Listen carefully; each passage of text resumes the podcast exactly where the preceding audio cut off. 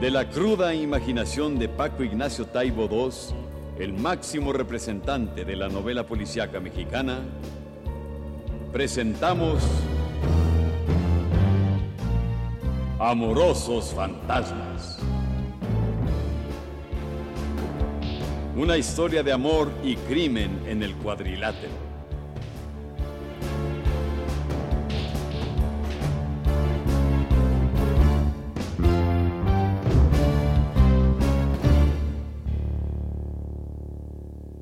La investigación sobre el crimen del ángel planteaba muchas interrogantes, y nuestro detective tendría que resolverlas una por una. Pero muy pronto la vida se le iba a complicar todavía más.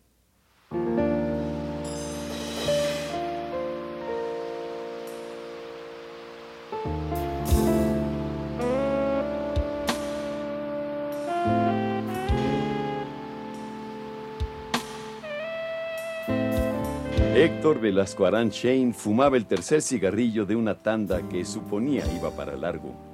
Una noche de insomnio ante la ventana. De vez en cuando las luces de los automóviles variaban el paisaje cambiando la iluminación.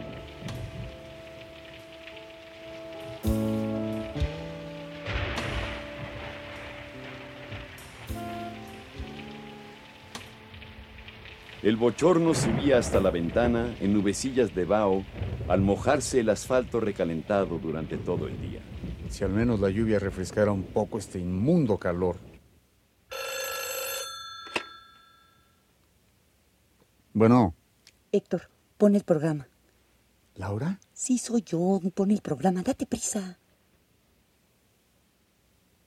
Héctor se imaginó entonces a Laura, auriculares puestos, el derecho ligeramente levantado para poder hablar por teléfono, colocada frente al micro, como el retrato de una de aquellas intelectuales hollywoodenses, aquellas doctoras en filosofía, que cuando se deshacían el rodete en que llevaban recogido el pelo, se transmutaban en vampiresas desmelenadas y de labios carnosos. Frecuencia modulada. Esta debe ser la estación. Esta es. Y cuando me asomé por la ventana del patio, nomás se veían los cuerpos ahí tendidos. Se ve que a él le sale sangre de la sien, señorita. Por eso lo de la cinta que les mandé. Gracias, doña Valia. Aquí en vivo, Laura Ramos en La Hora de los Solitarios, transmitiendo desde los estudios en Avenida Revolución de la XEK. Para los que se unen a nuestro programa en estos momentos, vamos a ponerlos en antecedentes. Ay, ay, ay, ese es un mensaje para mí solito. Qué endiabladamente cachonda se le oye la voz a Laura en el micrófono. Pero, ¿dónde fregados dejé los cigarros? Hacia las nueve de la noche llegó hasta nuestros estudios un cassette que contenía una confesión amorosa. La cinta iba acompañada por una nota de la señora Amalia González, quien decía que nos lo había enviado después de haberlo encontrado en la escalera al lado del departamento 3 en la calle de Repsamen, número 121, Colonia del Valle, donde acababa de suceder algo terrible.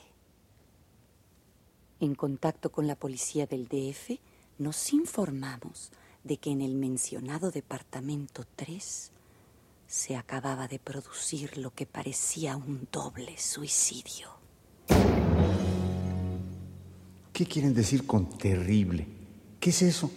Nos informamos. ¿Quién informa a quién? Así no se puede reconstruir ninguna escena. Una pareja de jóvenes se había matado tras formular un pacto amoroso del que esta cinta era constancia pública. Con el terrible documento en nuestras manos, confirmamos con la señora Amalia González que ella había encontrado la cinta en un sobre rotulado a nombre de este programa, cerca de la puerta del departamento donde se produjo el crimen. Y fue ella la que nos lo envió. No, yo insisto. Laura debe estar enamorada del micrófono, por eso soy tan cachonda. Aunque la verdad es que este maldito caso cada vez está complicándose más. Si ustedes nos han seguido desde el principio de la emisión, habrán oído a doña Amalia contando cómo hacia las nueve de la noche escuchó los disparos. Observó por la ventana del patio los cadáveres de dos adolescentes unidos en el pacto mortal. Descubrió la cinta en el suelo del pasillo y nos la envió con un taxista amigo suyo. A ver, a ver. Tenemos una señora metiche, una cinta tirada en el pasillo, en un sobre, dos tiros, muertos vislumbrados por la ventana y un amigo taxista.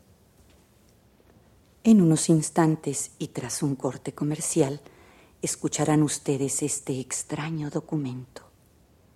Hemos identificado la voz femenina como perteneciente a Virginia Valley, quien en otras ocasiones nos había enviado cintas a este programa y que murió hoy hacia las nueve de la noche en compañía de Manuel J. Márquez.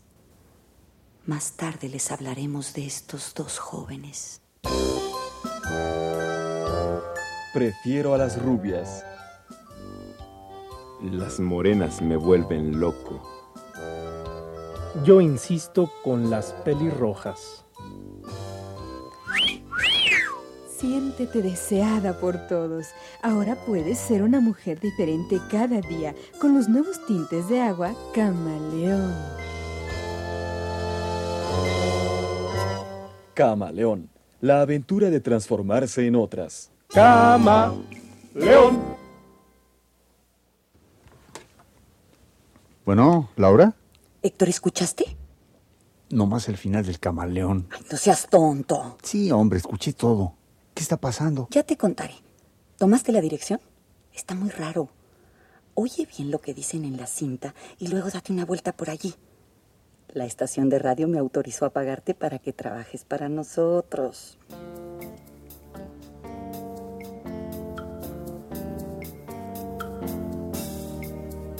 Héctor sospechaba que esas cosas no sucedían en la realidad y se sentía obligado a diferenciar claramente entre la realidad realidad y la realidad de mentiras en la que a veces se convertía su vida.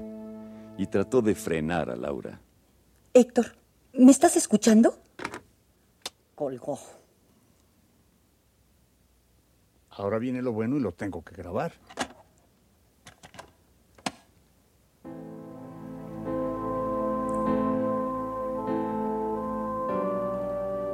Me llamo Virginia. Tengo 17 años. Y no quiero morir. Qué ridículo, ¿verdad? Suena como mensaje de alcohólicos anónimos. Pero de verdad que no me quiero morir. Para nada. Cuando se tienen 17 años todas las cosas están por hacer, hasta las que ya se hicieron alguna vez. No sé por qué pienso que las despedidas deben ser públicas. Por eso grabo esta cinta que te haré llegar a la hora de los solitarios.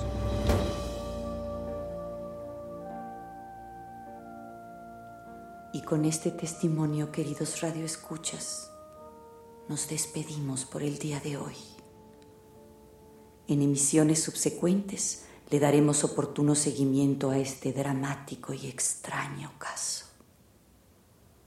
Se despide de ustedes Laura Ramos. Que pasen una noche como bien se la merecen. Ay, otro mensaje para mí solito.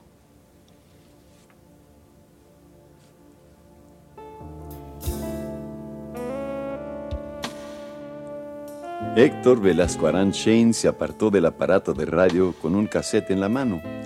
Ahí llevaba grabada la despedida de Virginia y la volvería a oír muchas veces para que fuera real. Lo que sí era real y en serio era la nostalgia que Héctor sentía por el gran amor de su vida. Una muchacha que nada tenía que ver con Virginia, ni siquiera con Laura. Una muchacha a quien amaba de a de veras, la muchacha de la cola de caballo.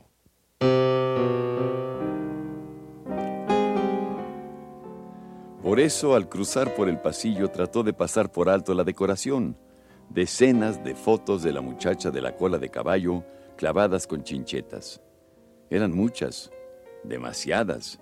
Una ausencia así se convertía en una presencia, pero el costo era alto.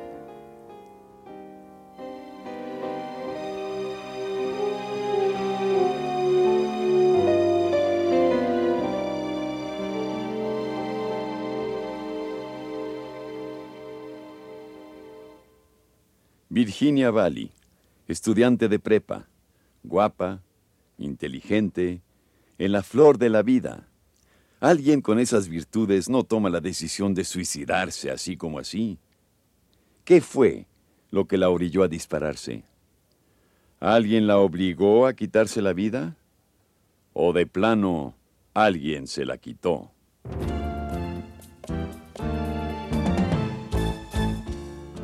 Una vez más subió al ring la imaginación de Paco Ignacio Taibo II. Amorosos fantasmas. Una historia de amor y crimen en el cuadrilátero llegó hasta sus oídos gracias al apoyo del Fondo Nacional para la Cultura y las Artes, Radio Querétaro, Radio Universidad Nacional Autónoma de México y Grupo Multimundo. En la estelar, a 20 capítulos sin límite de tiempo Claudio Brook es la voz que mece la historia. Héctor Bonilla, detective accidental. Ofelia Medina, la voz más cachonda de la radio. Tiaré Escanda, hermosa joven suicida. Roberto Sosa, bajo la máscara del Ángel 2. Susana Alexander, enseña inglés y es maestra de piernas.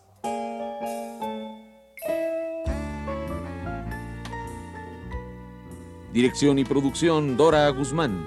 Adaptación radiofónica Tarcisio García Oliva. Música original y dirección musical Raúl Muñoz. Tema musical interpretado por Amparo Montes.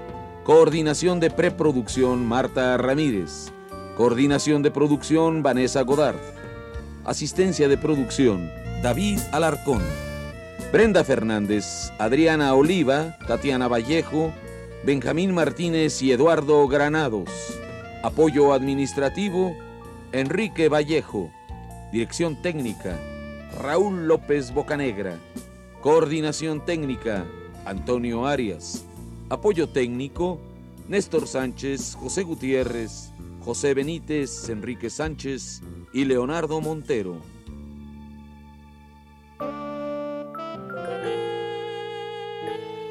Nos acompañaron en este capítulo Doña Amalia Ana María Rabel, locutores Francisco Sosa, David Alarcón, Víctor Hugo Vega y Silvia Luz de la Vega. Se pierda el siguiente capítulo de Amorosos Fantasmas. Y por lo pronto escuche algunas de sus próximas escenas.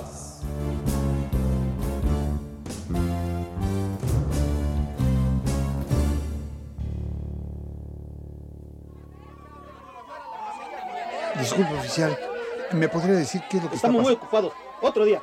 Apúrense con ese reporte. ¡Abran, abran, que ahí va la camilla! ¿Y para qué se matarían si estaban rechamacos? Oiga, ¿usted ¿Y quién se conocía...? mataría primero? ¿El muchacho o la muchacha? Ay, pues yo creo que los dos al mismo tiempo. Ay, Es la última cinta que enviaré. Por eso me despido. Ya no me siento con ánimos para hablar de amor porque parece que por ahora no podré conocerlo.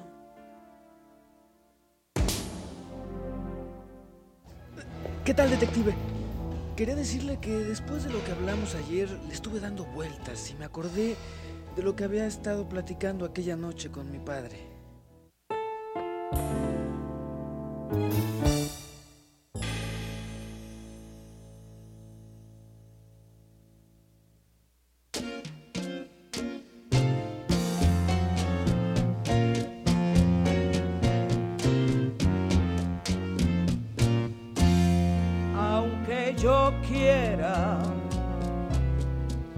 Olvidarte.